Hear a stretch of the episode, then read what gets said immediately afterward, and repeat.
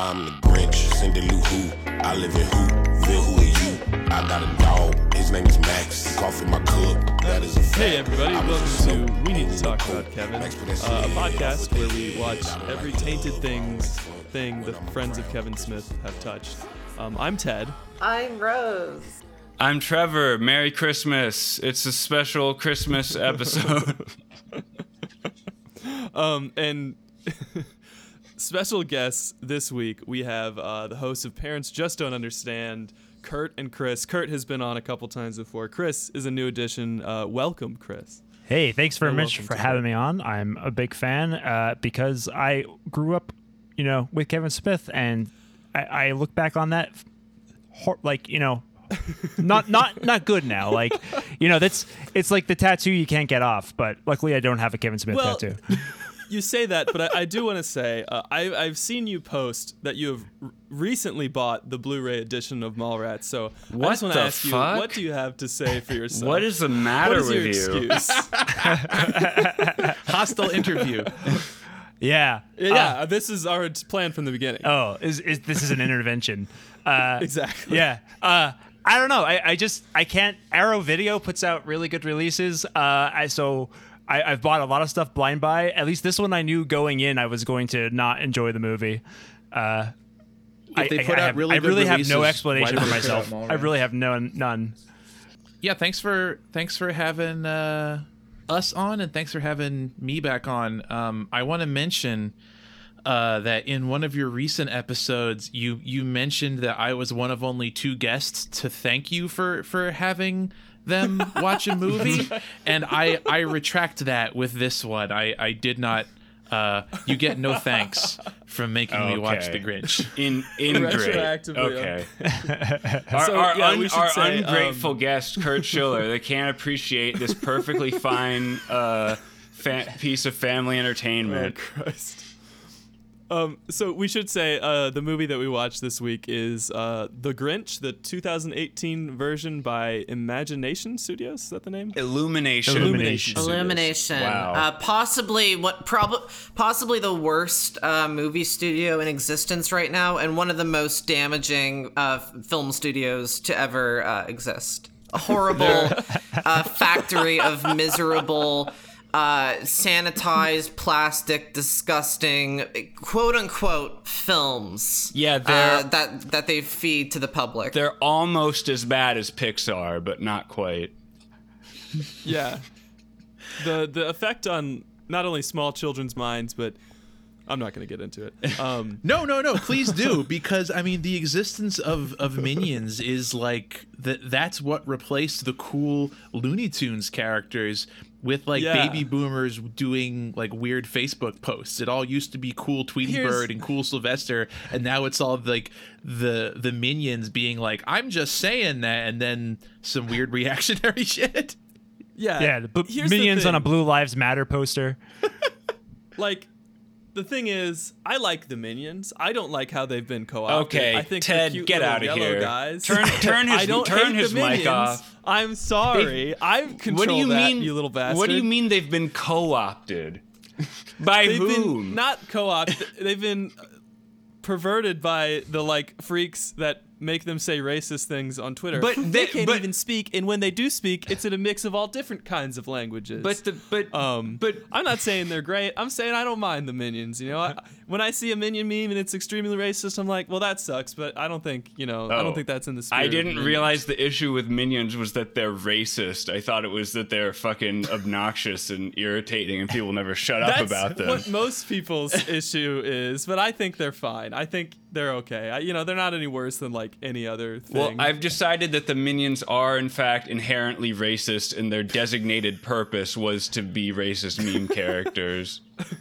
Just like, just like how Pepe, just like how Pepe the Frog is tainted now, uh, and it's become a hate symbol because of the alt right. Uh, the minions are also now a hate symbol. Listen, just because that's your role on the podcast doesn't mean that every piece of art needs to have a intentionally Motherfucker, you're you're the one who's always joking about saying slurs. I'm a per- I'm a good guy. I don't say that kind of stuff. Yeah, because like anyway. Uh, I mean, you don't know what the minions are saying. If you- you know, if they you- could be. If you want to do your whole ironic, if you want to do your whole ironic racism bit, Ted, that's fine with me. But just stop trying to pawn it off on me like it's my thing. It's not. Um, okay, uh, we're we're way off. Uh, You're a mean one, We're way off the track Mr. here. Um, Grinch. I will say the one thing I did like about this movie was I like the like Tyler the Creator Grinch song because that's just a very funny idea, and I think it's actually like a pretty good song. There's two songs. Um, he does the one yeah, yeah. at the beginning, and then he does an end credits scene called "I Am the Grinch," uh, where he is he's rapping from the point of view Hits. of the Grinch, talking about how much he hates December, and he's dropping like you know m- you know censored f bombs, but there are implied f bombs about the Grinch being really mad at the Christmas season, and I I actually really like it. Um, Okay. and I wish there had been more Tyler the Creator. Since uh, Ted isn't Yeah, really Tyler's awesome. since Ted re- isn't really doing his job here, I'm just going to point out that uh, The Grinch, this film, The Grinch by Illumination Studios, was co directed by Kevin Smith's friend and producing partner, Scott Yeah, Mosier. Somehow, improbably, uh, friend of the show, Scott Mosier, who we've discussed as being a total creep. Uh, uh, ended up uh, somehow co-directing this uh, animated Grinch movie. Um, so that's why we're talking about it here, and also because it's Christmas. Yeah. Also, I just like the Grinch. Good story. So, am I the only one that kind of liked the movie? Did everyone else hate it? yeah, I didn't like it didn't- one bit. I was just like, yeah, I guess this is what kids they show kids now. Yeah, I was fine, like, this okay. must this this has the same appeal to me as watching uh Booba, the show where uh Booba.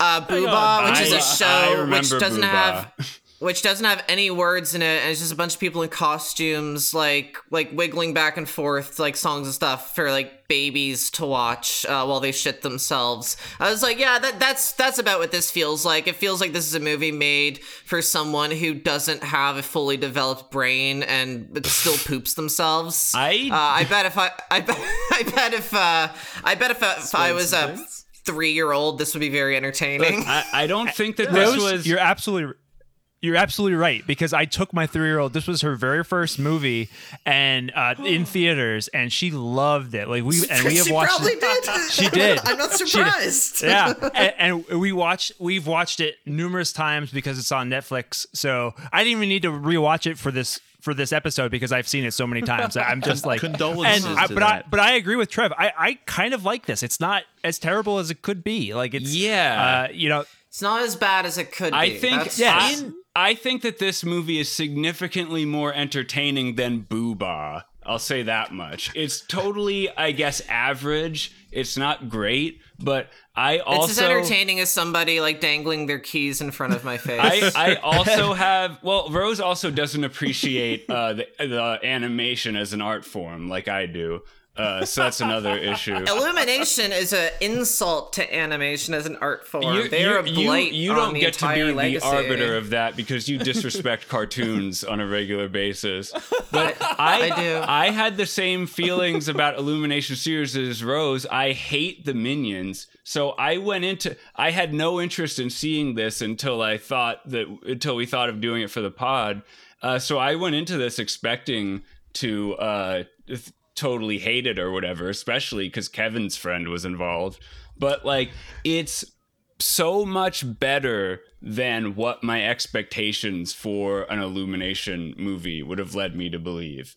It's like i watched it and it was honestly not that bad. It like it does actually look nice and they they capture the kind of look uh, of like uh, dr seuss art a little bit uh and um and i thought they did I a good job with the animation and it uh there are some good gags and it's a little bit fun and it's not terrible i don't know it's it's definitely one the of animation- the better. Go ahead.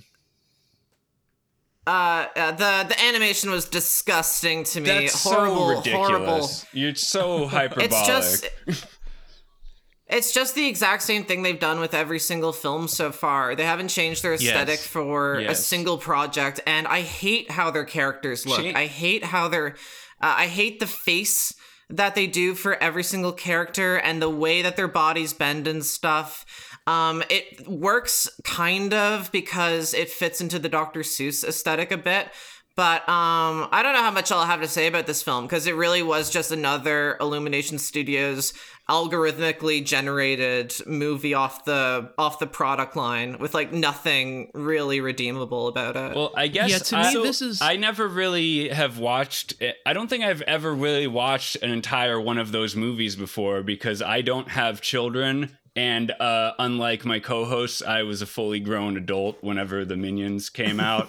So oh, you're right. I watched it in school. Uh, we had a, Wow. a day off where we watched so uh, I Despicable guess I don't have the same kind of uh, animosity towards it uh, that Rose has. I just was sort of indifferent to it, uh, and I do. Uh, so I don't like particularly love uh, the look of those movies, but I do think it sort of works for a Dr. Seuss thing. I think it comes pretty close to capturing that look in like a modern CGI animation form. to to me So it I- I is wasn't it is like a middle of the expecting- go road um kids CGI movie like it's certainly not Yeah. a terrible kids CGI movie but insofar as what it manages to do with the source material which is like very straightforward very well trodden like it, you know y- you should be able to go back and either read how the Grinch Stole Christmas or watch the original cartoon and be like, oh, okay, I understand why this works and what works about it. I think it's a really incompetent adaptation of it, even though, like, insofar as, like, if you put it alongside, like, the Minions or, like, the other Illumination stuff that they've made, it's it's maybe even, like, a little bit better. It's a, it's less annoying than, than, than the Minions, but just, like, like, two things stand out to me in particular. One is that they use barely any of the original text of How the Grinch Stole mm-hmm. Christmas, and you can Yeah. Tell that what the the stuff that they wrote themselves is like It's really pretty bad, pretty bad, yeah. and it's very badly delivered. And like you're you're comparing it to the original cartoon had Boris Karloff doing both the narration and the Grinch's voice, and this has uh-huh. Pharrell doing what sounds like a first take test read that he like recorded into his phone. Like like you can hear where they edited some of the audio. Like it, it like it like cuts out abruptly a couple times. It's really bad. Like like he's just like it sounds like he's he'd never read it before and was just like okay i'll just like pop this off into my phone and you know email the mp3 over to the studio Yeah. like I Yeah, it literally sounded like someone contacted him, like, "Hey, Pharrell, on your lunch break, could you be the narrator for the Grinch movie? Can you like get on Zoom and record this for like twenty minutes for us?" I yeah it's like they sent him a cameo request Yeah, I don't know. All of that stuff was just fine to me. I like I don't like I, I agree that Pharrell isn't a particularly good narrator and the new rhyme stuff they wrote isn't very good, but it's like mm. I don't know, none of that bothered me. I'm just like whatever. Like this is just such a disposable piece of entertainment. And also the other reason my expectations were so low, forget about the minions and forget about Illumination Studios for a second. I have always hated that stupid fucking live action Grinch movie. I hate that movie. It Direct, directed by a hillbilly elegy Yeah. director Ron Howard. and I guess, and for some, and I kind of was on because first of all, I think it's such a mistake to adapt a Dr. Seuss book into like a full length movie. Like, don't even do that Yeah. for one thing, because they're not designed to be stretched out to that length. And I think I also just assumed that this movie would probably do all the same things that I hated about that one, and it didn't. Uh, for for one, th- and so I think that the fact that like it it's not like a perfect adaptation, of course, but the fact that it basically recaptures the spirit and the message of the original Grinch story without totally Hard pass. without Disagree. totally without to- I basically I'm saying it basically it does I'm not saying that it's as good or anything. I'm saying that it basically uh, has the same general spirit as the story and doesn't completely fuck it up the way the Ron Howard movie did. Uh, I was kind of like, oh, this is all right. And I fucking like cartoons. If you're gonna make a Dr. Seuss thing, you might as well make it a cartoon, and it's f- fun to see. I don't know cartoons. To me this completely Uh, misunderstands the like every aspect of the original but It has the exact titular message. Grinch It gets it totally right. no it, it doesn't it doesn't this this grinch is sad because he's lonely and he's sympathetic from the very beginning of the movie and the whole point of the original is not that the grinch is sympathetic the grinch is an asshole in the original But- but- the central thing about him is that he hates Yes. Uh, let me quote the, the original the grinch hated christmas no. the whole christmas season no, no, this no. grinch does Whole not Christmas hate season. well, here's the thing. Well, that's part of the problem. it's a beta. This version is like uh, a beta Grinch. It's a He's a soy soy Grinch. Grinch. It's like a soft. It's a soft boy Grinch. He It's a a Grinch that Grinch. listens to American football. Here's the thing. That's the thing what's that, that? that's the thing that pissed me off so much about the live action Grinch movie because they invest so much of the movie into giving the Grinch this like tragic childhood story and like half of the movie becomes about the Grinch as a kid getting adopted by these ladies in Whoville and how he has this whole sad childhood where he gets rejected and I always felt that that totally like betrayed the whole point of the Grinch story because I kind of feel the same way Kurt does. And then I thought they were doing that in this when they go, "Oh, I came from an orphanage," but like they only really mention like very briefly, like for like 30 seconds. So it was like, oh yeah, I was an orphan and that was That's sad. true. But generally speaking, we just see the Grinch going around being a complete dickhead to everyone in Whoville, uh, basically for no reason. And it's like, yeah, okay, you had a shitty childhood, but you're still just being a total fucking dick. You're bullying children, like so uncalled for. and also, all of the Who's are just nice to him. Like in Yeah. in the in the live action version, the thing that sucked. Stop shaking your head at me, Kurt. I forgot, I forgot I was on video. I forgot I was on video. in the in the live action version, like all of the Who's are actually like assholes. They're like they're like totally shitty, shallow people, and that defeats the whole fucking purpose of the story. And then here they almost do like a reverse thing where if anything, the problem with the Who's is that they're too nice. And the only reason that they don't realize that there's something wrong with the Grinch is because they're so fucking like over the top good natured that they're like oblivious to the fact that the Grinch is pissed off and being an asshole. And I think like either way you can never like a, make the simplicity of the original story work in a 90 minute movie and you shouldn't even try to do it. But if you're going to do it i feel like going in that direction was a much better solution than what they did in the Ron the Jim Carrey movie which to me was a complete betrayal of the entire purpose of the story because the You Who's didn't like how one of the characters was like was like horny for the Grinch. the Who's aren't even the Who's aren't even good people like at all in the in the fucking uh, live. They're not they're not even happy when they get up in the morning and sing. Like they have to be like shamed into it basically because all of the Who's except for Cindy Lou Who's family are a bunch of fucking dickheads and they deserve to have their Christmas stolen. In that version, We tried the live action one like a little bit ago, and the first ten minutes are all about how much pre- how many presents they buy, which is like the complete opposite Yeah. of the story of the Grinch. like Ron is- Howard yeah. and whoever like he they scripted that movie completely fucking missed the point of the so when I say that this basically captured the spirit of the original what I mean is they understand what the story is about and what the basic message is like uh, uh, so just using that as a comparison point it's the m- much more successful of the two adaptations so that's kind of Ugh, like it's it's hard to even it's hard to even for me. talk about.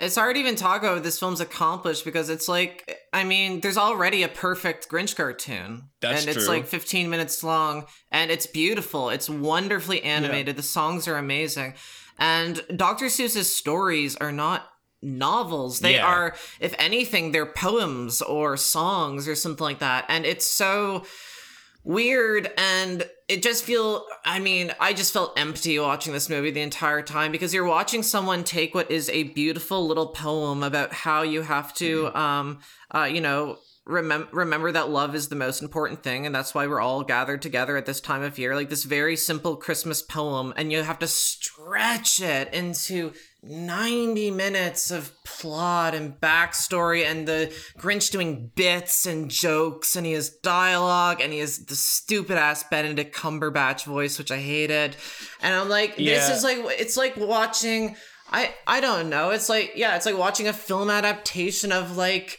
uh, Baba Black Sheep or like Mary Had a Little Lamb. Like it's I, I'm watching ninety fucking minutes of a of a children's poem which lasts two minutes tops. Yeah, all of that was The- baked so- in for me, I think. Like all of those were things, yeah, there's going to be lame jokes, there's going to be annoying stuff, like uh, all of that were things that I was like just basic expectations of watching one of these stupid CGI movies cuz I think they're all bad. The last one that was any good was They're maybe really like bad. fucking Wall-E. I think that was the last one of these CG animated movies that I actually Oh, CG liked. ones. I thought you just meant Illumination Studios. No, no, 'cause no, All of I their mean- stuff has been horrible. I, I mean all of them in general. DreamWorks, Pixar for the last like 10 years at least. Like it's all fucking repetitive garbage now. Uh, so I my, think the Laika films are pretty good, but yes, I agree insofar as like the CGI ones and they're they're technically stop motion, I guess. uh yeah. but um yeah, I I would I couldn't disagree with any of these criticisms, but those are also things that I would apply to like any one of these fucking movies. So like you know and also the first time i watched it a few weeks back i was a little bit high. I was drinking i was drinking kratom tea. I was in a really good mood. And what can i say? I like cartoons. And uh, there are some very some pretty elegant bits of animation here and a couple of parts i found fun i really liked the part early on where they do a very brief little um uh musical number of God Rest Ye Merry Gentlemen where they're all like all, uh, and I almost for th- because of that moment I feel like this movie would have worked better if it was more of like a Christmas musical. Like if anything, if you want to stretch out this story to a much longer length than it needs to be, just put in some fucking Christmas Yeah. songs.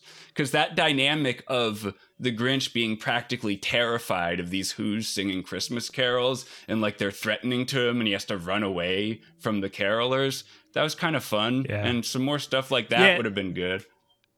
They're chasing them down and clapping their finger or snapping their fingers like the Jets in- Yeah, in, yeah, the West Side Story. That was that was I, thought that was pretty. I like that that. was a funny, More yeah. stuff like that would have made the movie better, I think.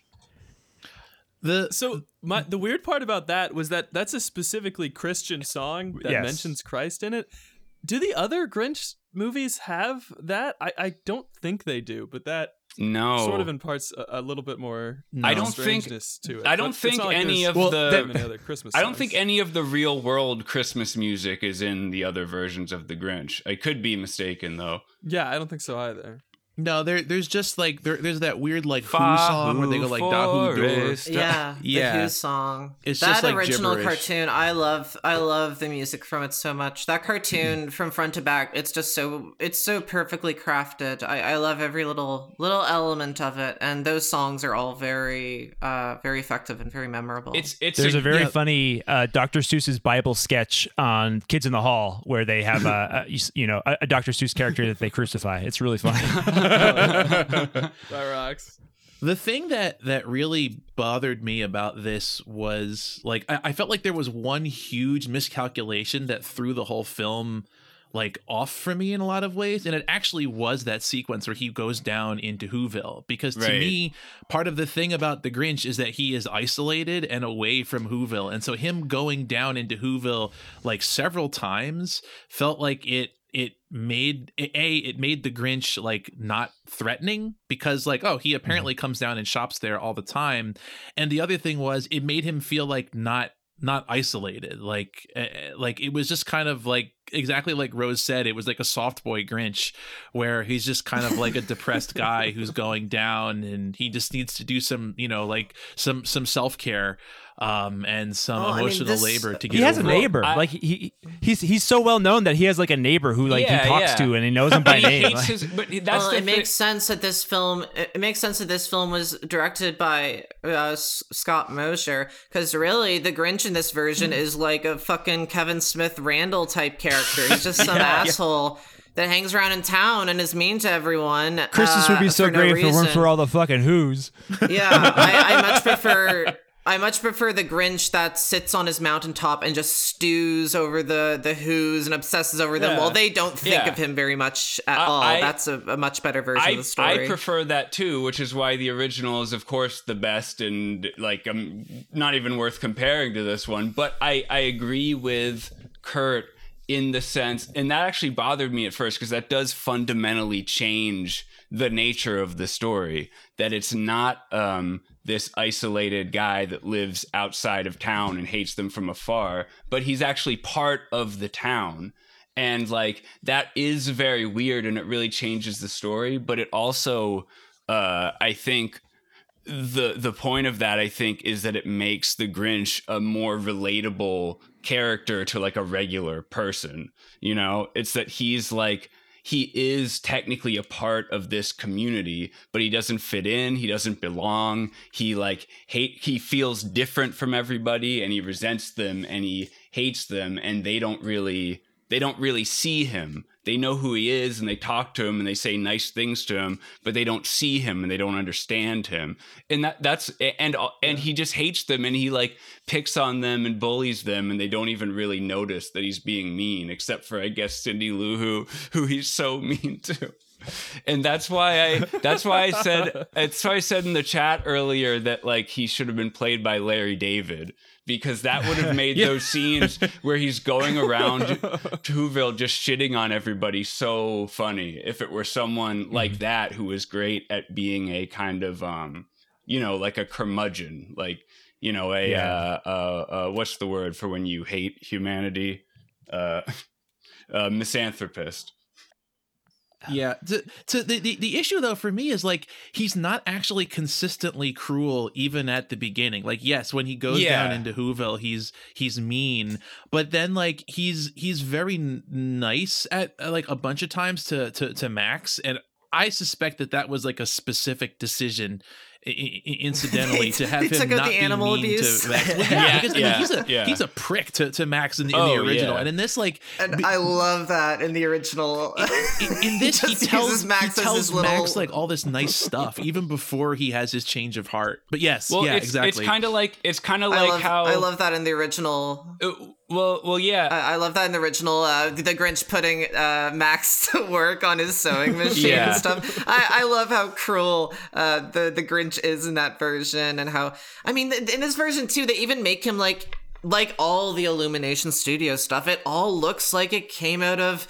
Uh, like a, a blender auto setting or something like auto generated character. Everything is so smooth and simple like a rock tumbler. there's there's none of the um it's so sanitary. There's none of like you know the nastiness of the old school animation That's uh you know drawing the the grinch's teeth rotted and falling out and uh max like with his worried little face and like the way his skin bunches up and is wrinkled and it's it's great. And this version is just yeah he's a very clean uh sad boy who probably has a, a medium follower twitter well, account. the other thing you know you No, know go those like ahead, Ted. children's toys that are like they look kind of like bowling pins but they've got like they're made to look like people sort of and you punch them and they fall back down and they come back up yeah that's the vibe that i get from every single character in this movie they just like have that silhouette Mhm. and it, it's just sort of I, I don't know like frustrating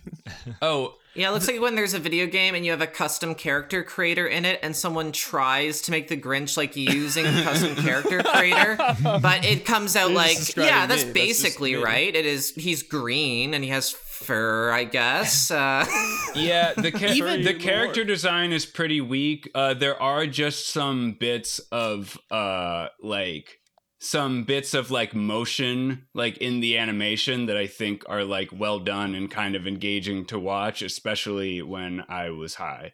Um, yeah, so like the design of Whoville, I thought was pretty good. Um, it wasn't as like exaggerated surrealist as the Dr. Seuss originals are, but like I didn't mind the way that they went with this kind of w- weird like Tower of Babel design for for Whoville.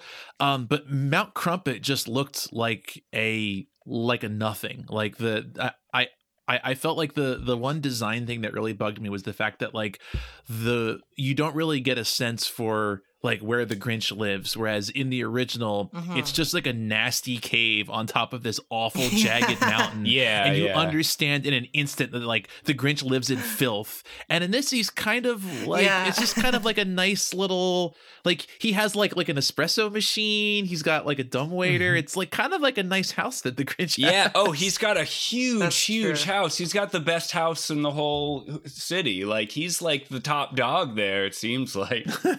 uh, I um. That's a good point because I like that in the in the original cartoon that everything that the Grinch has is so gross and shoddy Yeah, and cheap and broken, and even and even his sled, like when he gets that together and his costume, everything is so ill fitting and poorly put together. The the little horns he puts on Max as well, like every element is so cheap and. uh it, it, it makes for that fan it really adds a lot to that fantastic finale when um they're teetering This- over the edge the single antler on Max. I fucking love that. My my dog, my my dog, he lives with my folks. Looks a lot like Max. I'm trying to convince my mom to find a single antler to put on. Rose, you you mentioned Yeah, the did they- finale, but does does the Grinch actually pick up his sleigh in this, or or does that that like oxen uh reindeer thing help him? Because I I Uh, I very much tuned It's a out near whole- the end. it's a whole I, I wouldn't be able to tell it's you. It's a whole train of animals helping him uh, pull it back up. I think he does lift it up for a second, though. I don't know. Um, I, I, Did they? As I didn't notice this, but maybe they had at some point. I'm assuming they did not show uh, one of my favorite gags in the cartoon, which is Max pulling the sleigh and the Grinch like viciously whipping him. This they, no, they, they kind of did. They kind of did. It was he wasn't uh, like s- as sadistic about it, but it was like uh, after because there was the whole thing where he tried to recruit the reindeer and the ox and all that to pull a sleigh, and they all ran away. And then he like appeals to Max and is like, "Hey, buddy, would you pull the sleigh for me?" And then he is kind of doing like the whip thing a little bit, but he's not like. He, he- yeah, he's not like He's not sadistic, like try, sadistic yeah. and- Um, making him run into the snow. I just have to- I really, you know, that original cartoon is probably. It- It's absolutely one of my favorite We- Christmas like pieces of media. Definitely my favorite of the Grin- of the um Dr. Seuss uh cartoon series, whatever that was, where they did like a few of the releases. Uh, the Grinch is definitely my number one of that series. Mm-hmm. Yeah, I mean that was Don't sleep on on uh, Halloween. Halloween is is Grinch Grinch night. night. Uh, yeah, that is a fucked up little cartoon. Truly disturbing to watch. Uh, re- really just shows the the the rottenness at the core of the Grinch's cold heart. But um. don't need to get I, I just have to say uh just one last thing i have to say in terms of the design is like i agree with you that the design in this is very like lazy and whatever but no, nothing in this movie could give me the pure revulsion I feel when I look at one of those uh, live action actors with the stupid Who makeup noses in that awful yeah. fucking Jim Ugh. Carrey movie. It's so gross. Yeah. That movie's so gross to look at. And the little They girl, look like Island of Dr. Moreau cast little offs. Like they're little like Cindy Lou Who with that fucking fake makeup nose on. It looks terrible. Yeah. Awful thing to do to a child. It's creepy. Cindy Lou Who in the original cartoon makes me cry. I like. I thought- like Yeah, she's she, so uh, small. I thought she was very cute Uh, in this version. so she was very uh, plucky and precocious and fun. I thought they did a Well, pretty good job. and I- yeah, and I think they actually gave her a story too. It's Mhm. not um her own Yeah, story where it's they- like she has her own you know motivations Exactly, and, yeah. and you know she, she wants to help out her mom which i you know i, I thought that was that worked pretty It- well And it was a decent little twist to have like uh you know the Grinch assuming that she was just some some greedy little snot-nosed kid who just wanted presents and then when he hears that she's actually just worried about her mom the Grinch is just like oh Yeah. oh uh I that that part I didn't like. I liked everything up until that part because in the original, the the biggest betrayal is when the Grinch gets caught and he's like, "Oh, it's Oh, just yeah, me, he's Santa, so- just here so helping with the evil that- tree." And in this, I that's that where the scene. Grinch is like, "Oh, maybe what I'm doing is like wrong. Maybe I should be." And I was like, "No, that shouldn't that shouldn't happen yet. He hasn't Okay. had the realization. Okay, it undercuts okay. it for the Grinch to But- be sympathetic." But then. look, so uh, uh, so we all agree that it's a mistake to adapt a story like The Grinch into the form of a feature length movie.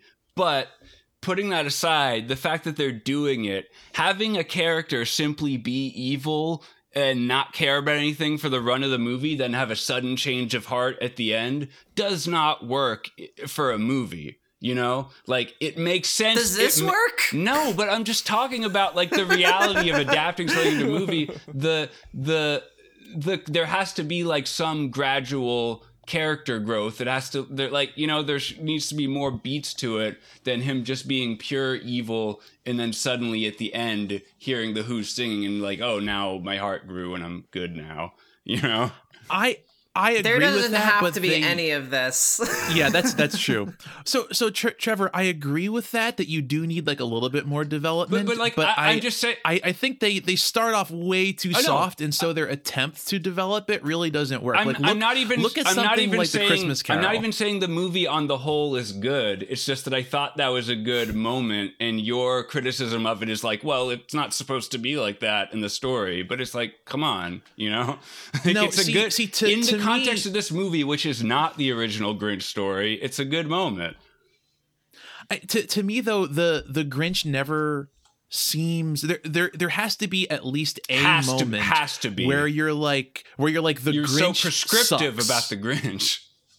But but his his his redemption doesn't mean anything if he's never actually unsympathetic to the audience. Like yeah, no, that's like, like you- true, I guess. But you know, if if if he's the Scrooge, it doesn't mean anything that he's nice at the end if he's always deep down kind of nice. Yeah, well, like, clearly- like a Christmas Carol does have that that aspect of like you know halfway th- through through the movie when he sees himself a, as a young kid or or through the story, you're like, oh okay, like deep down he is nice, but that doesn't mean that he has to be secretly nice the the entire he time. doesn't So to he doesn't it just- have it- to be but this is a version of the grinch where he's more of a supposed to be a relatable everyman who you can see yourself in his shoes. Whether or not that's a good idea that, i mean i guess you would say it's not but that's what the movie is. That's what they're doing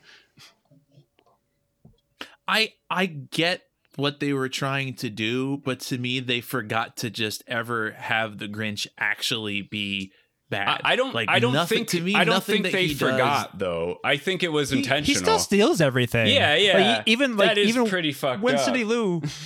Yeah, when Yeah. Cindy Lou like re- uh, reveals that she's doing all this just for her single mom, uh, he still is like okay, and then still steals their tree. Exactly. Like it's not He like he's like feels- suddenly. he feels bad, but he still steals her whole Christmas and breaks her poor little heart, and is So that's a- totally gonna go through with it if, if it weren't for the very end. So like he's pretty bad.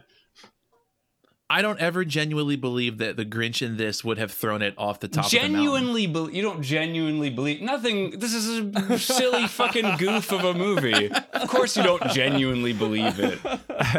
I don't think a child would genuinely believe it. I think that there's enough don't know. signaling in Chris, this Chris, that a child me, would be like, Chris, "Oh, okay, this your, guy's does- supposed to did your a nice daughter guy." believe it?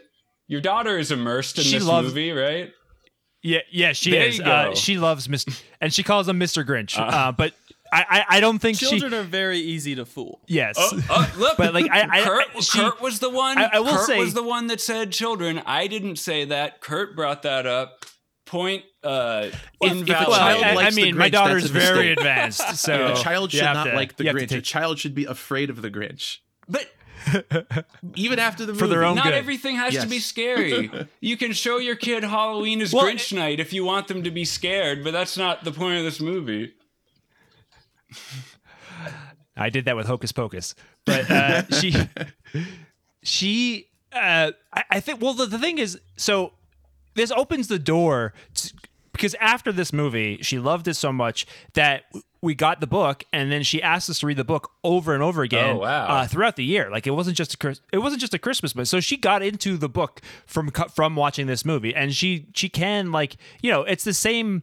I- I- You know, I know there's disagreements, but I, I do think it is the same basic story of you know he he didn't like Christmas. Yeah. he learns he learns to like Christmas because you know it means something.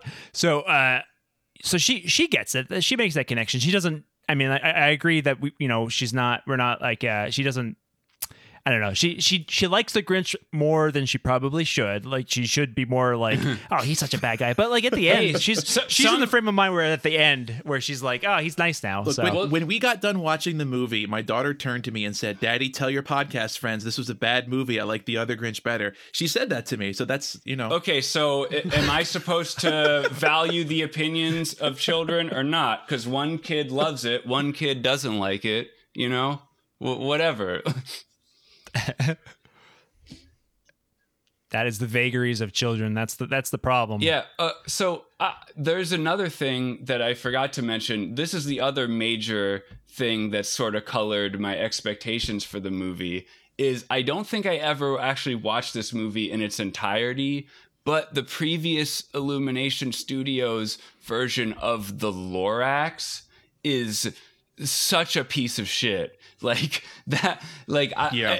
Like that. That's one where it f- completely fucking misses the point of the thing by a mile. Like first of all, taking the Onceler and making him this like a cute, likable character that everyone on Tumblr wants to have sex with now, and like That's so and- funny. And it's That played by. Ed Helms, but also more, even more so than that, in the setup to the movie, which i- i- in the book it's supposed to be this like ruined world, like like the the the destruction of the environment has wrought havoc on this part of the world, and everything is stormy and cloudy and shitty. And then it tells the story of how you know get uh uh, uh, cutting down the truffula tree into extinction basically like destroyed the environment. But everything looks fine in the modern part of the story in the Lorax. Everything's bright and sunny. So, like, how are they giving me the message that it's wrong to cut down trees or destroy the environment? If from from what I can see, it doesn't look like there's any lasting. Di- there's no more of those silly trees, but otherwise everything's fine. So that was totally fucked up. Uh, so that Lorax movie really pissed me off. And that was another reason between that and the shitty Grinch movie I don't like, I was expecting the absolute worst for this movie. And that's why like it rose way above that expectation. But even upon revisiting it, because I watched it again today, sober, and it's definitely not very good. It's like a C. It's a very average movie. Yeah, but I- way I way agree with- better with the- way better the- than the I was trained that- to believe it would be. Sorry, Kurt. No, no, yeah, I, I, I, I agree with you that they don't completely like bungle it the the way that they did like the the the Lorax or wasn't there like like a Horton Hears a Who? I don't. I don't think that was. Illumination. I think that was a different. It wasn't. It was. It, yeah, you're. It, it, it was. Yeah, but like it's it's definitely recognizably how the Grinch stole Christmas. But to to me, the the problem is is is a different one that still bothers me a lot. Where I, I feel like an adaptation like this happens uh, in much the same way that like the live action Disney reboots happen, where they they take something that was very popular. It's really obvious why it worked, and they go, "Well, how how do we update this?" Like they go in, it seems like with to me with the assumption that what what worked once wouldn't work now. Kids and people are are so different that we need to go in and like fix it or tweak it. And, and to me, this movie is just operating under the assumption that like you need a softer, nicer Grinch. I I think your point about the Grinch being more relatable is is exactly correct, and I'm I'm sure that that was their intent, and I and I I do agree that they they achieved that. But to me, the idea that like uh, taking something that like like Rose said is like great and iconic this this like indelible children's entertainment thing from the past and that oh we need like that that's not good enough or that doesn't work anymore. We need to fix it. We need to have like Pharrell. We need to have oh okay the the Tyler the Creator songs are are great. I I did appreciate that.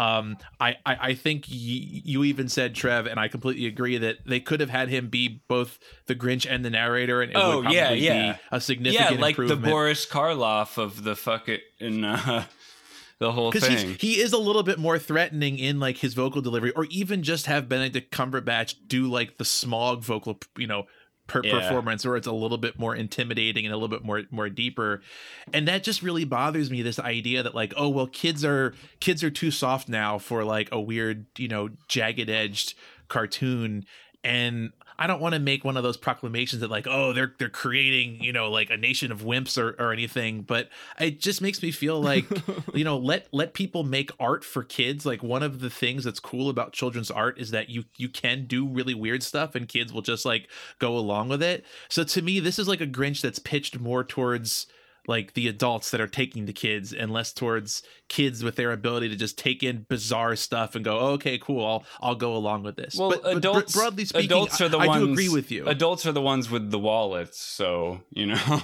but yeah, I uh, mean, some- I mean, Sometimes it doesn't the- feel the that way. point of a project like I mean the point of a movie like this isn't isn't to make a movie. It's to make a movie trailer. Um, that's it. It's that's how Illumination Studios works. Nothing that they're making has any thought or care or love put into it. It's all coming off of a factory line, and that's how they can get someone like Scott Mosier to direct because there is no directing to do.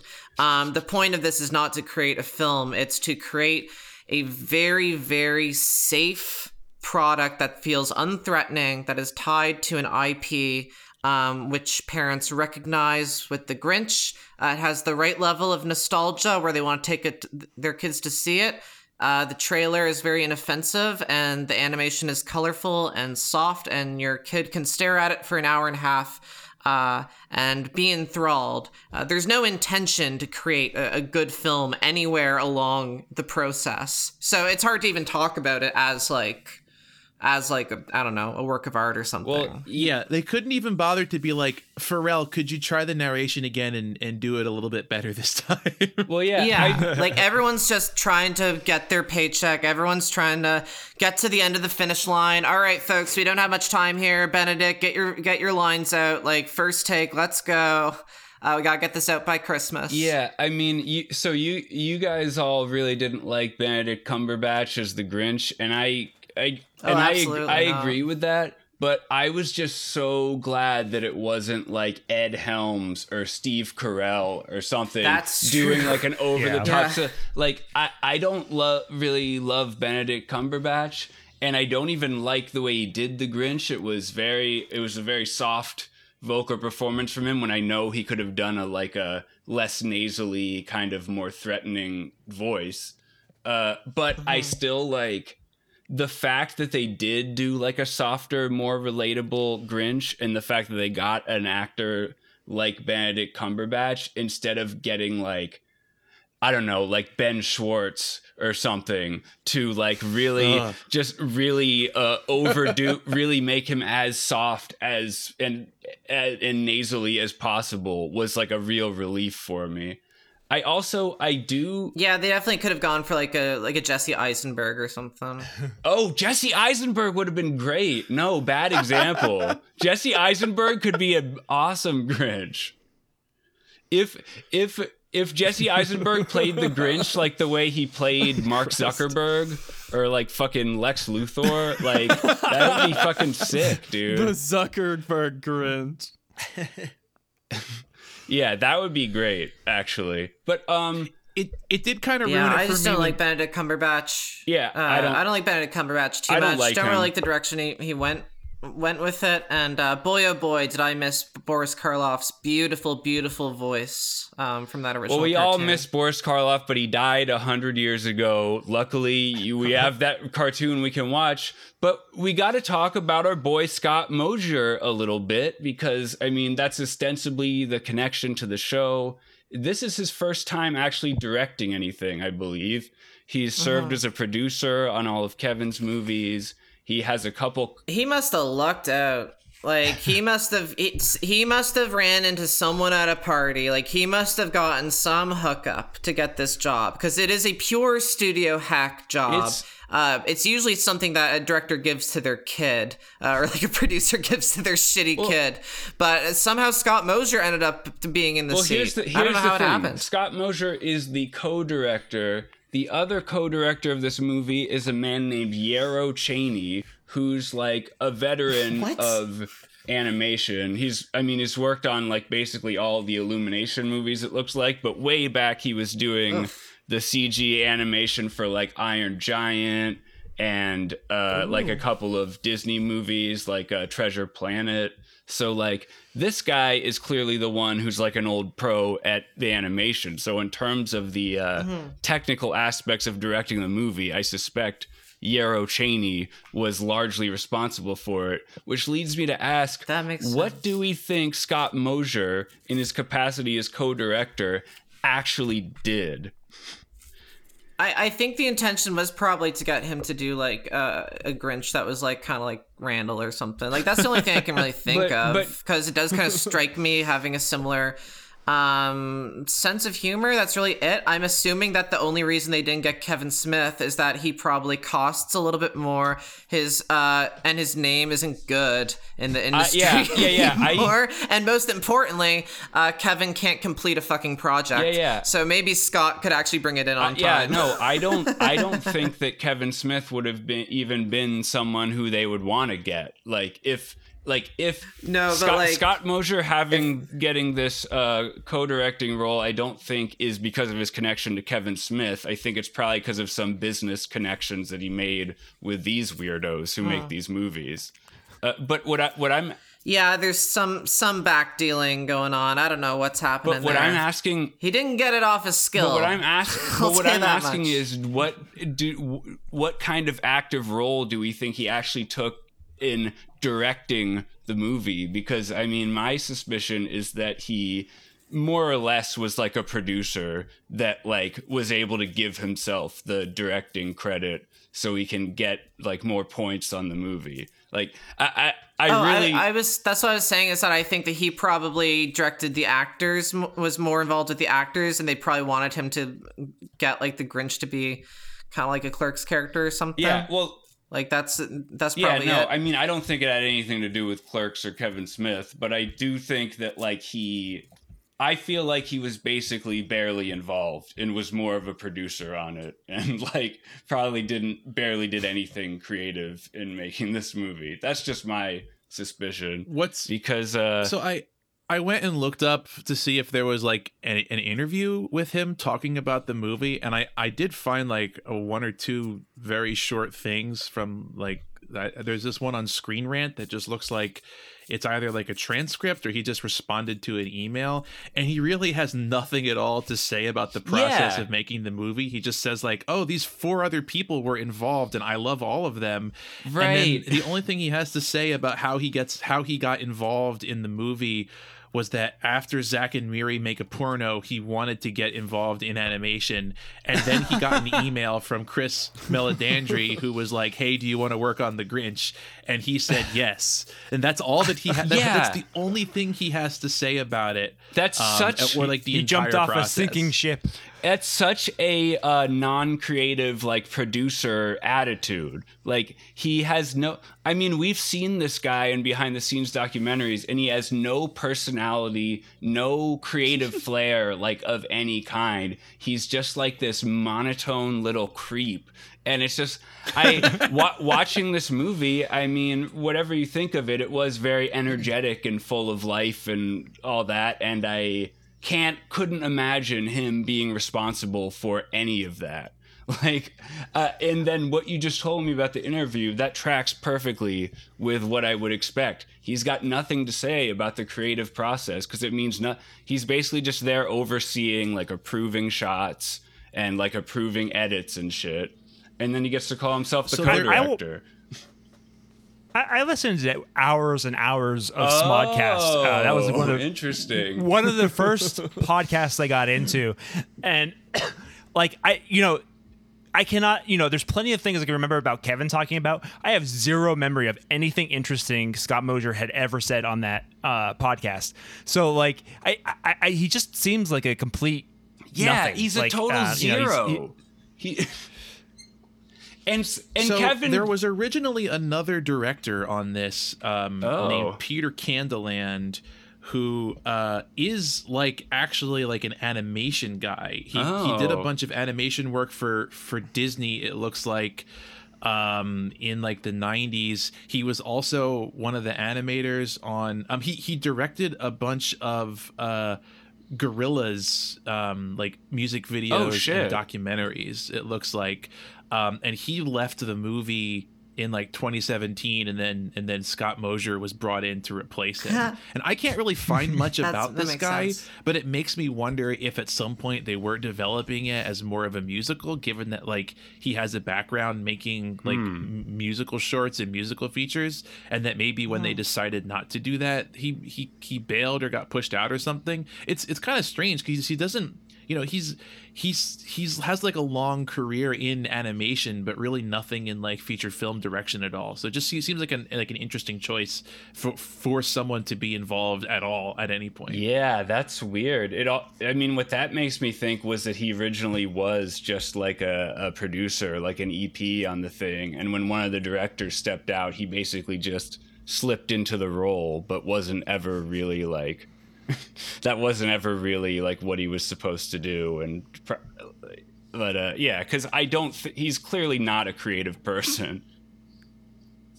Well, I mean, is here's the thing. I, it doesn't look like he's like involved with any other movies coming out. No. like uh, as director. So you would think if this was like a step into a new career, it would be like working on Si- Secret Life of Pets three yeah, or something. it like almost just who's seems Scott Mosier or the other guy that. Scott Mosier. oh okay It almost just seems like a technicality that he was even called a co-director. yeah. um, it's some kind of weird like contractual thing where like they needed to screw somebody over right. so it's like well we need two directors like, as, it, as it turns it's out like, hey, uh, we lost uh, one of our uh, directors. Like, hey, Scott, do you want to get your DGA card and get five extra points on the back end? And he's like, yeah, sure. we yeah. Uh, yeah. we already designed uh, the like the like credits sequence and we made a spot for two directors and so we need a name to put in there otherwise the animation won't render yeah. oh, I forgot to mention uh, the other co-director Yarrow Cheney. Another thing that he apparently made earlier in his career was the title sequence to the Dilbert cartoon. I don't know if any of you ever watched the Dilbert cartoon that was on UPN many years ago, but I did, Yes, yeah. and I remember thinking that that opening credit sequence was so cool. So, as a kid, so when I saw that he was the uh, was the creator of that, uh, I was like, oh man, this guy, this guy's pretty good. He did Iron Giant, he did Dilbert, he did mummies alive Mummies Alive, and Oh, and the Max. Yeah, I liked um, going back to the Grinch. I liked uh, Kenan Thompson Oh, he's a lot great. in this. Uh, he is he's he's good. In, like whenever he shows up, he's he was really good in uh, Hubie Halloween. I don't know if you checked I that out. that, yeah. uh, he was. Yeah, he it, it's so weird because you know I remember watching Kenan and Kel and all that when I was a kid, and like to think that he's like still around and like consistently on TV and in movies is just it, it was something that was you I never would have thought that would would happen, but it's, he's a pleasure to see when he comes into he's stuff. so good. He's one of the most reliable uh, kind of comedic, the most reliable comedy like bit player in the game, probably. He he's been SNL's like soul saving grace for like almost twenty fucking years now. Like when whenever Yeah. he shows up on screen, the show gets like marginally better. um. What else is there to say about this damn Grinch movie? you know there was there was Not one much. spot in particular where i completely felt this like in line with a crappy kids cgi movie where i was real like i really felt it and that was there's this one particular shot that all of these CGI kids films do for some reason. Um, and it must just be like one of those things where like there's some producer who's like, oh, you, you have to put this gag in, where people are on something careening wildly out of control, and it spins past the point of view of the camera, and you get a close up of their faces in slow motion with like their their lips like flapping and being weird, and they have a shot like that. Um, in this where they're they're trying to get the reindeer to steer the sleigh. And it was just one of those like kids movie things that always has to happen. I i, I guess the the other thing that that I, I noticed was there's there was that part where like cindy lou rides down a sleigh and it's it's very like oh we're like we're flying through cgi crap. And i was like oh right this is a cgi kids movie. Um and that that was where i i really felt like oh yeah this is just like sing or just like these other things. That and apart from that, though, I, I do think again that it was like a middle of the road crappy kids CGI movie. Um, and I, I don't know. There's just something about the.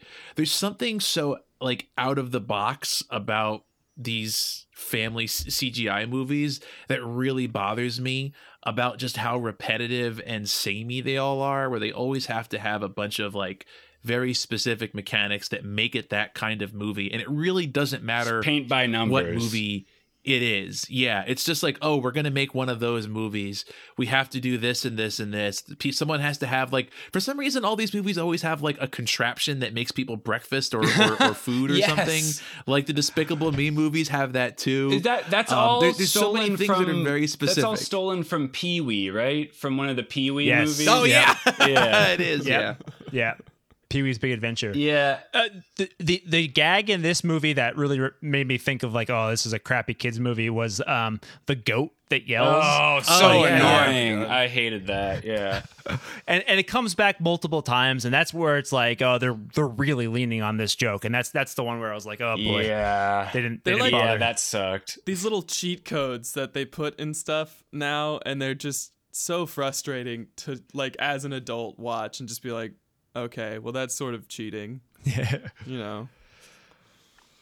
Yeah, I mean, whenever I uh, need to watch something like this, uh, I go in expecting the absolute worst because, like, like I said, like all of these things that really suck about this movie are like I was expecting ten times more of it. you know, so it's like Yeah. uh, the between that and uh you know kratom and weed uh I, I was able to have a pretty good time watching this and then rewatching it it wasn't totally terrible because i was only half paying attention um but uh It was fine. yeah, yeah, it's fine. They never needed to make a full length movie out of The Grinch. It didn't need to happen. It just especially shouldn't have happened the first time because that was just a travesty and a real piece of shit that I hate.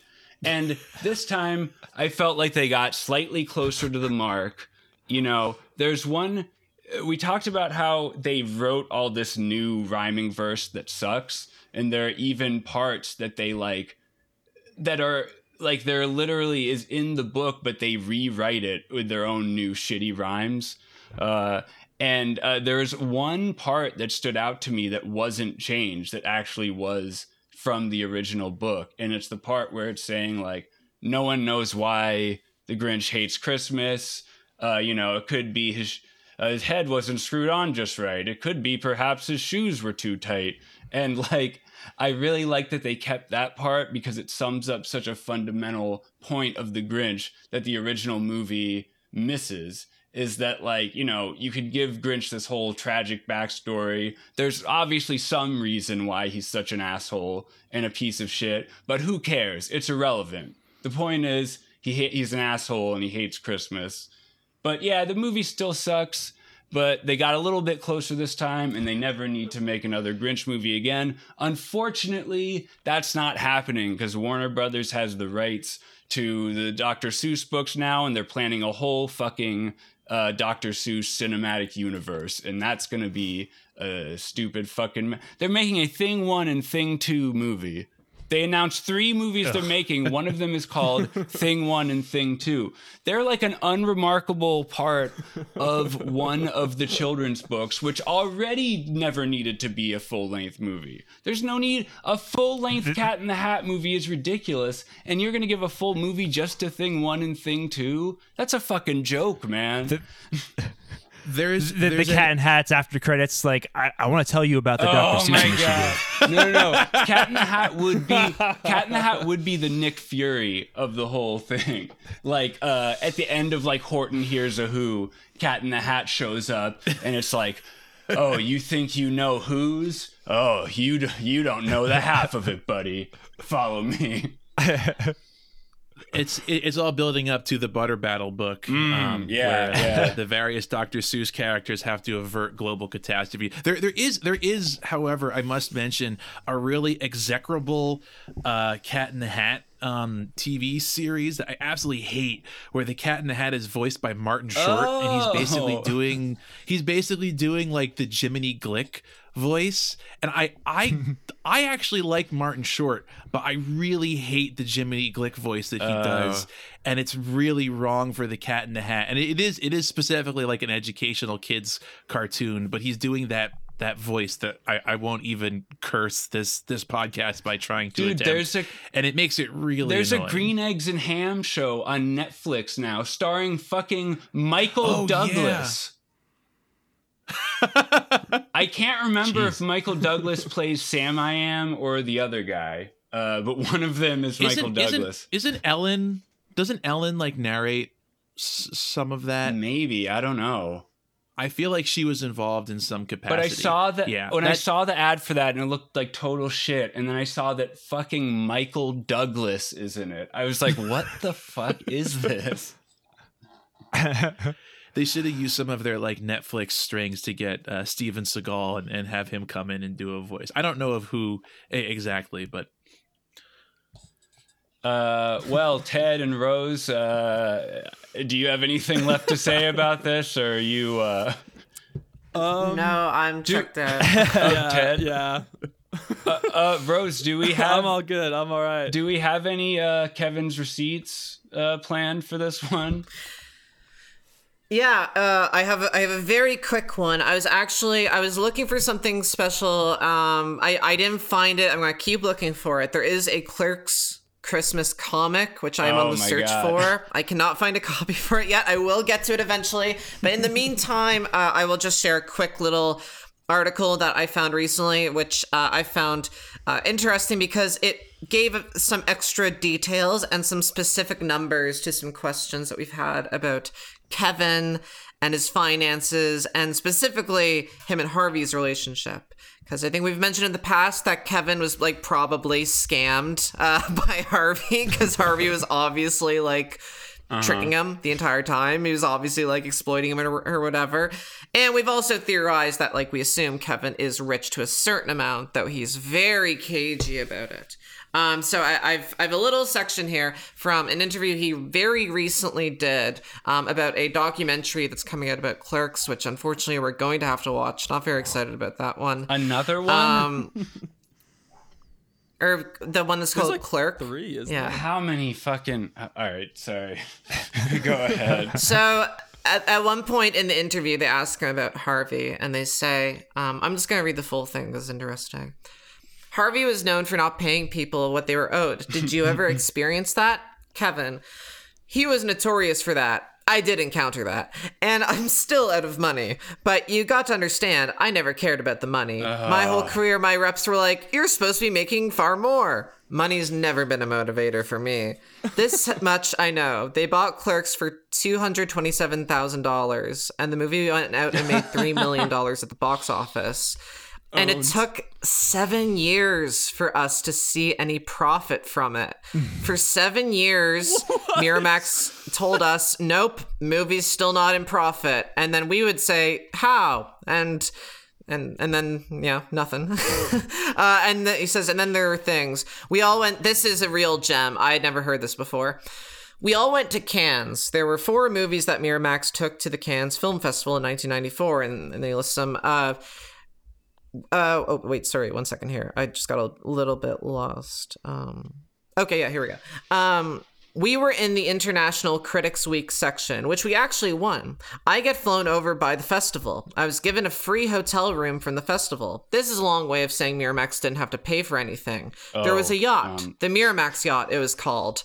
That's where all the stars were. We hung out on it, hung out with Quentin Tarantino after he won his Palme d'Or and stuff. But that yacht wasn't for us. When the festival was over, we got the financial statement. They had taken the entire Cannes bill, chopped it up, and split it between us evenly. Uh, Oh wait, sorry. Uh, they they'd taken the entire Cannes bill, everything they spent in Cannes, and just chopped it up into four. And Clerks was charged just as much as Pulp Fiction, so we all paid an equal share for the yacht, Rose, uh, which is that, that is a very funny story. I just want to point out, so no one else uh, tells us, we have talked about that exact quote on the show before.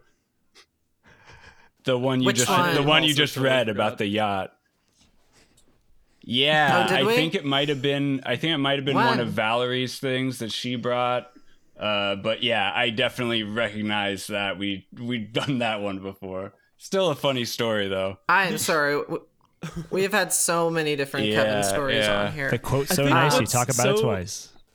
What's so like revealing about this, you know, combined with what else we know about Kevin is that he's like not just like, oh, I just want to like, you know, I'll sell out and make money. He's just like a simp for the movies. Like Yeah. not even like cinema, just like, oh, I love the movies, dude. They're they're awesome. Th- this was a Which is fine, I guess. Uh, this was this interview this interview was from after uh, the Weinstein allegations, right? So that's Yeah, the thing yeah. that's so Yes. funny about this is up until 2017, you would have never caught Kevin on record saying a single bad word about Harvey Weinstein. Nothing but praise, even a decade after Weinstein basically cut professional ties with him. Mm-hmm. But the moment yeah, and this leads into the. but the moment that it comes out that Harvey is like a horrible uh, sex criminal, then he starts airing his personal beefs. It's like, oh yeah, Harvey, you know he owes me money and shit. Like, fuck you, Kevin. Shut your stupid mouth. But even then, just a little this- bit, right? He he still really can't.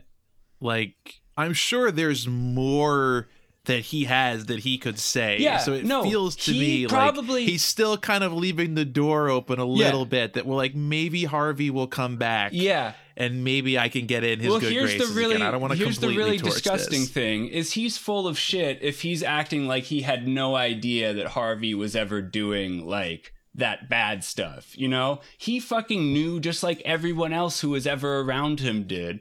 And but now that it's out in the open that Harvey's a bad person, obviously he's not going to admit to being complicit in any uh, sexual offenses. So he's just going to be like, "Yeah, he's a dick. He owes me money." so this leads into uh so this leads into the the rest of the interview pretty well because he he says that his lawyer told him this is nuts. We have to audit them. And kevin said no i can't audit people i'm in business with. That's gross. And we never audited the, audited them for years until after clerks 2 which is basically when their relationship had pretty much fallen apart already i'm pretty sure. Well, they did Zack and Miri after and- that, and then that was the last one, I think. Yeah, that was the nail in the coffin. Um, but Clerks, yeah, Clerks 2 also has a weird history with it because it was like, oh, it was sometime during like the Miramax Disney thing. Whatever, I, I won't get into it. Um, but then uh, he goes on, and this was the interesting figure. This this was like an interesting little tidbit I didn't know about Kevin that added some clarity to how Harvey, how easy Kevin is to fool for one thing, and like why Kevin has the specific working structure that he did. Because the interviewer asks, uh, the interviewer asks, why did you keep working for Harvey after that? And Kevin says, because I got paid up front for every movie. Believe me, I ain't crying poor, and I got ridiculous escalating salaries. By the time I did Zack and Miri did a porno, I think I made between five or six million dollars up front Like just Must be nice. Harvey just like dropped a stack on him to make these movies, and then Kevin goes on. He says, "So come on, that's ridiculous. But that was my salary. Upfront money. Upfront money was so good. I was never like, hey man, where are those nickels and dimes on the back Yeah, end? that's the whole and point of perhaps the that's why they scam, kept making idiot. movies." That's yeah, so that's how the whole fucking scam work, and it's so easy. Like Harvey knows that these movies aren't going to make much up front, and they're probably going to make more on DVD or whatever. So he just like Yeah. plops a sack of cash in front of Kevin, is like, "All right, make a movie, you Yeah. fat piece of shit." Throw a big wad of cash at him to distract him from the fact that he's losing millions of dollars over the next 10 to 20 years. yeah, He's doing yeah. that that like marshmallow test that they do with kids to check their like cognitive development. Where they're like, you can have a one marshmallow now or ten marshmallows in ten minutes. and as we've known from Kevin with like the fact that Harvey gave him a hel- uh, let him use his helicopter to private fly his wife um, to New Jersey.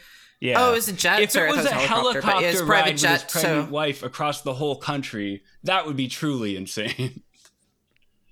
I mean, both are pretty crazy. jet is but, much uh, But yeah, the the fact that Kevin is. Uh, but when you look at the interactions that uh, they have, it's very obvious what their relationship like. Like Kevin is just in awe of this fucking disgusting troll monster, and all Harvey has to do is just throw him uh, a bone, and he recognizes that Kevin reacts mostly to like very simple rewards. It's like if you give him a sack of cash and you if he calls to use your your like private jet, you let him do that whatever. And uh, in exchange, you completely fuck up all of his contracts cuz Kevin's never going to read them. He's never going to go through the details. He's never going to see that uh, he's as he says, he's never getting like he's never gonna get royalties from clerks, or like at least not for seven years, or until there's a fucking audit or something like that. Like Harvey swindled this dude, and it's so it's so clear uh, how easy it was to do. Yeah, and now all that money's probably like tied up in uh like accounts that have been seized by the fucking Justice Department or some shit. Yeah, so um, uh, I'm I'm gonna work on uh, hopefully tracking down some of that uh, Clerks Christmas stuff soon. But that I thought was very enlightening um, uh, little passage on our own Ebenezer Scrooge, uh, Harvey Weinstein. Fat Scrooge. Yeah, Weinstein is kind of Uh, like all right, Weinstein's well- kind of like the ultimate Grinch. Kevin Smith is his Max. Wow. Yeah, because There it uh, he is. is, he is the little Yeah, bitch that he yeah, whips on a consistent Max, for basis. So yeah. All right. Oh yeah, I almost kind of, I almost felt bad for Kevin seeing how clearly he was getting swindled until he said that he made like six million dollars for directing Zack and Miri make a porno, and I was like, no, never mind, mo- this dude's fucking more stoned. than that feel bad box for him. Office. I have like a I bet that's why. I bet that's why Harvey was probably pissed off because I bet before that point. It probably worked really well when he just gave Kevin a stack of cash and was like, "Give me the rights to your movie and all the royalties." And then Zack and Miri came out and fucking bombed. So Yeah. Harvey probably dropped like And- way more money than he expected. And Harvey to. probably thought the Seth Rogen Elizabeth Banks factor was going to guarantee some box office returns, and it didn't. Yeah. Which I would think too. Like I would expect that to be profitable. Um, I don't know why that movie didn't do that well. Probably honestly. because everything like about because it of looked totally title? fucking stupid. You could even tell from the advertisements how shitty it was. I know that the, the title caused Oh, yeah. problems. It sure uh, did. in the marketing. Well, um, uh, Kurt and Chris. Kurt, it was great to have you back on the show. Chris, welcome aboard. Uh, why don't you guys tell us a little bit about Parents uh, Just Don't Understand? And maybe, Kurt, uh, refresh our audience's memory about Blood Knife. Yeah, absolutely. And yeah, thank you so much for having us back on the show. Uh, so, Chris and I co host Parents Just Don't Understand, which is a podcast about uh, children's media and also parenting. Uh, we've been doing, uh, you know, we, we do a pretty wide variety of episodes. We, we cover things like, uh, you know, holiday specials. We just did an episode about uh, all different Thanksgiving specials and how the vast majority of them are fairly racist. Um, we also do some, you know, some serious critical analysis of children's media, both in terms of how it functions as art and in terms of how it functions as kind of educational or introductory material uh, for kids. And uh, I know that we all literally just recorded an episode about uh, Batman: Mask of the Phantasm, which I'm very excited to get out. That was yeah. that was an awesome discussion. Um, and uh, you know, in in terms of uh, of other stuff that I I am working on. Um, I also have a digital magazine called Blood Knife, which uh, both both Chris and Trevor have uh, been been published in. Uh, we put out uh, you know five or six original essays um, about sci-fi, fantasy, horror, and capitalism um, each month. Uh, it is uh, Patreon supported. Um, and you can find that at bloodknife.com or at patreon.com slash bloodknife. And just again, you know, thank you for having us on. Um, and uh, you know what? I, I I will even forgive you for making me watch this somewhat okay movie. It was fine. You liked it just fine. Uh, Chris, you have anything else Yes. to uh, mention before we go? No, it's thanks very much for having us on. It was, it was a lot of fun. Uh, it's good to have you guys. Uh, before we go, real quick, uh, I just want to say I believe that this is going to be our last episode before we take a little holiday break. No, I think we no, have one but more. we're kind of recording out of order, so I th- like when they're hearing this, it'll probably Oh, be uh, right before the Christmas break. I could be wrong, but that's the current plan. Um, but uh, in the meantime, while we're on hiatus, we will still have a couple of very special treats coming your way exclusively on the Patreon feed.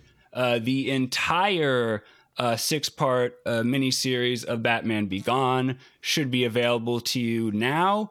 And uh, we will have more very exciting uh, holiday bonus material coming your way very soon. So if you haven't already, head on over to patreon.com slash we need to talk about Kevin and subscribe for all of that good stuff. That, that was it. I'm done. All right. All right. I don't know if I ended that kind of see tentatively. All right, sorry. Bye. Bye. Uh, Merry, Merry Christmas. Bye. Bye. Happy Hanukkah. Good one. Bye. Happy Hanukkah. You got termites in your smile. You have all the bitter sweetness of a seasoned crocodile. Mr. Grinch, You're a flower, friend you don't have none. I wouldn't touch you with a 39